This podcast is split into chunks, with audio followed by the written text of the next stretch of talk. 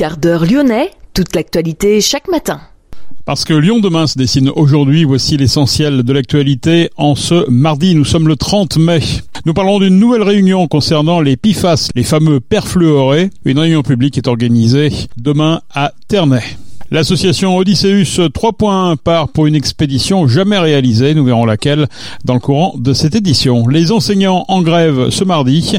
Ils protestent contre une nouvelle réforme du gouvernement. Une centaine de salariés de Place du Marché, ex Gel, attaquent leur licenciement devant la justice. La ville de Lyon vient d'adopter un plan d'hospitalité pour améliorer les conditions d'accueil des personnes en situation de migration. Explication avec Nina Sag. Et puis le sport à la fin de cette édition et la Svel qui doit se surpasser aujourd'hui pour reprendre la main dans la demi-finale du championnat élite face à Boulogne-le-Valois. Lyon demain, le quart d'heure lyonnais, toute l'actualité chaque matin Gérald de Bouchon. Bonjour à toutes, bonjour à tous. À l'initiative des maires de la communauté de communes de la CCPO et de Chasse-sur-Rhône, une réunion publique est organisée demain à Ternay sur les perfluorés. Les représentants de l'Agence régionale de santé et de la Direction régionale de l'environnement devraient être présents, tout comme ceux de Suez, en charge du champ captant de Ternay. Le collectif Ozon Lausanne sera également présent. C'est au gymnase du DEVES à Ternay que se tiendra cette réunion demain à partir de 19h. En mars, une première réunion sur la pollution au PIFAS avait connu un franc succès. 250 personnes avaient fait le déplacement. L'association Odysseus 3.1 part pour une expédition jamais réalisée direction le col de la Furca à 2429 mètres d'altitude en Suisse. À partir d'aujourd'hui et jusqu'à samedi, des plongeurs lyonnais vont explorer dans des conditions extrêmes le lac glaciaire à des fins scientifiques et écologiques. Le col de la Furca est considéré comme la source du Rhône. Cette expédition s'effectue en partenariat avec l'INRAE, autrement dit l'Institut national de recherche pour l'agriculture, l'alimentation et l'environnement, sous la supervision des docteurs Marina Coquery et Émeric Dabrin, et l'Observatoire des sédiments du Rhône pour la partie recherche en contaminant, l'Université de Genève, équipe du docteur Serge Stoll pour la partie études microplastiques. Objectif permettre de faire avancer la recherche dans le domaine sensible de la pollution aquatique. Une expédition réalisée dans des conditions extrêmes. Le lac de la Furca est entièrement gelé avec plus de 2 mètres de glace et forcément donc une visibilité réduite. Lyon demain, un site internet, du son, de l'image, un média complet pour les Lyonnais qui font avancer la ville. Les enseignants en grève ce mardi pour protester contre une nouvelle réforme du gouvernement. L'embauche de personnel extérieur à l'éducation nationale est au centre de la polémique. La CGT fustige l'apparition des professeurs associés recrutés peut-être en job dating et sans qualification, s'interroge le syndicat. Les enseignants se rassembleront devant le rectorat pour manifester à partir de 11 heures. Un peu moins d'une centaine de salariés de Place du Marché, ex-Toupargel, attaquent leur licenciement devant la justice et ce plus de quatre mois après la liquidation de l'entreprise qui avait provoqué la disparition de 1900 postes. L'audience se tient ce mardi. Les salariés demandent en fait l'annulation de la décision de la direction régionale de l'économie, de l'emploi, du travail et des solidarités, validant les licenciements et le plan de sauvegarde. Ils veulent également obtenir des indemnités ad hoc. Lyon demain, média agitateur d'idées. Dans un contexte international marqué par la défiance vis-à-vis -vis de la migration, la ville de Lyon a fait le choix de l'hospitalité. La municipalité a ainsi adopté un plan d'hospitalité pour améliorer les conditions d'accueil des personnes en situation de migration. Constitué de 50 mesures, ce plan aborde les problématiques de l'accès aux soins, à l'alimentation, à l'hygiène, au logement, à l'emploi, mais aussi à la vie citoyenne afin que tous les migrants puissent y avoir accès. Les explications avec Nina Sag. Qu'on le veuille ou non, l'immigration est une réalité. Il faut donc accueillir et accompagner ces personnes au mieux.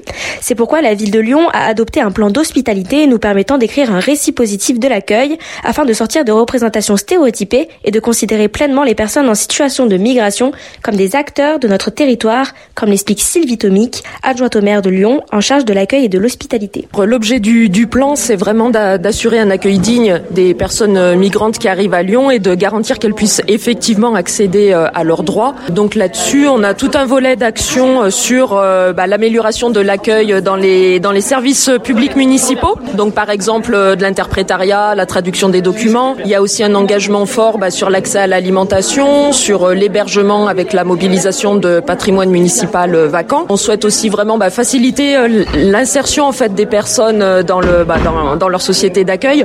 Donc favoriser la participation à des activités culturelles, sportives, ou aussi qu'elles puissent exercer bah, participer en tout cas à la vie de la, de la cité, donc par exemple en créant un conseil consultatif des résidents étrangers ou une carte de citoyenneté locale qui serait proposée à tous les Lyonnais et les Lyonnaises et qui serait donc très très inclusive. Pour euh, pouvoir mener à bien ce plan, euh, est-ce que vous avez un budget? Le budget en fait il est partagé entre de nombreuses directions parce que le plan est très transversal, il concerne plein de, de thématiques différentes.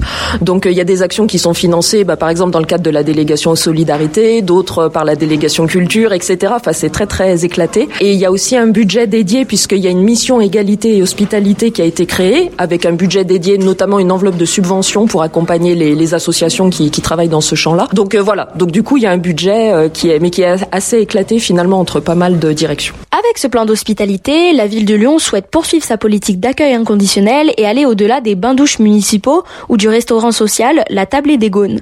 Ainsi, certains outils déjà mis en place devraient être renforcés et de nouveaux projets vont prendre forme, comme la création d'une maison de l'hospitalité, un espace dans lequel les migrants peuvent obtenir des informations, mais aussi participer à des activités. Cependant, malgré toutes les mesures prises pour aider les migrants à s'intégrer dans la société, s'ils ne maîtrisent pas la langue française, ils se retrouvent malheureusement en marge de celle-ci.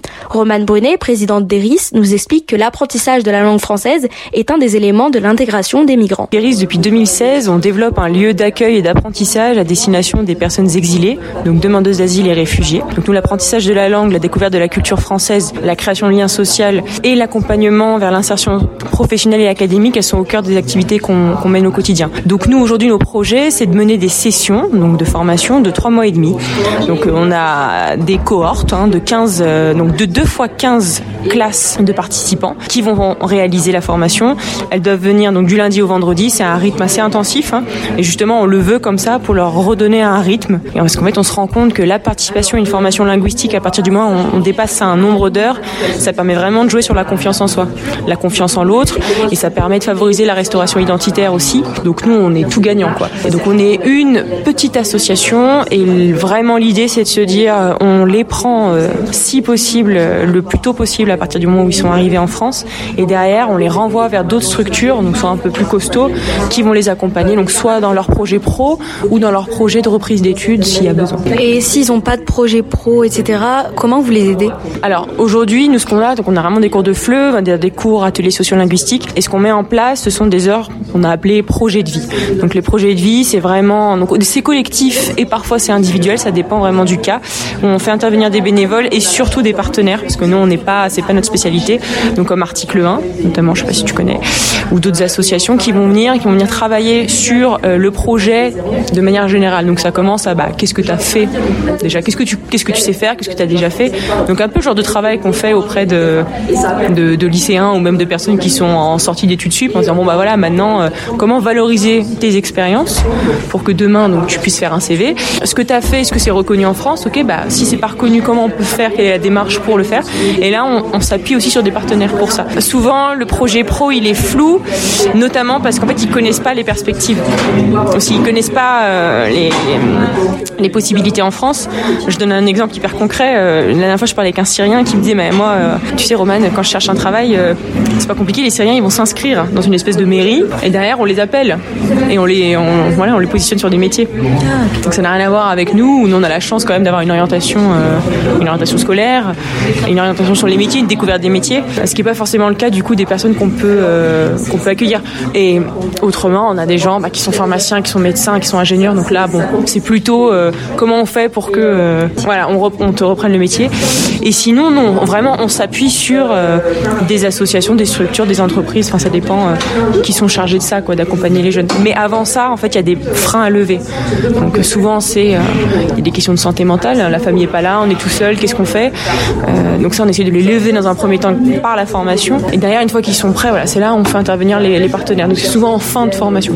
En définitive, afin de mener à bien son plan d'hospitalité, la municipalité compte sur le soutien d'associations pro-immigration pour aider les migrants présents sur le territoire lyonnais à s'intégrer dans la société en leur fournissant des cours de langue, mais aussi un soutien moral afin qu'ils deviennent deviennent des acteurs à part entière de notre territoire et qu'ils soient acceptés au mieux car quand on accueille bien, ça se passe bien. Merci Nina. Les hospices civils de Lyon ont envoyé un courrier à 5000 patients du centre de soins dentaires, les invitant à un dépistage au VIH et aux hépatites après un incident de stérilisation.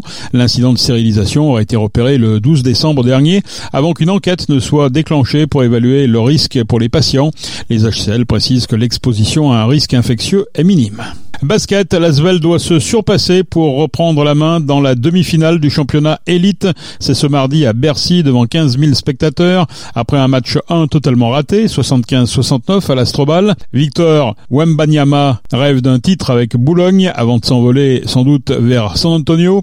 Mais les Verts, eux, veulent conserver leur titre, sachant que le match 3 aura lieu vendredi à l'Astrobal, à condition bien sûr de l'emporter ce soir pour Lasvel. L'Olympique lyonnais dans une nouvelle ère après le départ de Jean-Michel Aulas, Laurent Blanc a annoncé lui-même qu'il serait dans le projet de la saison prochaine. Pour la première fois depuis 2019, l'Olympique lyonnais s'offre donc une fin de saison sans se poser la question du nom de son nouvel entraîneur.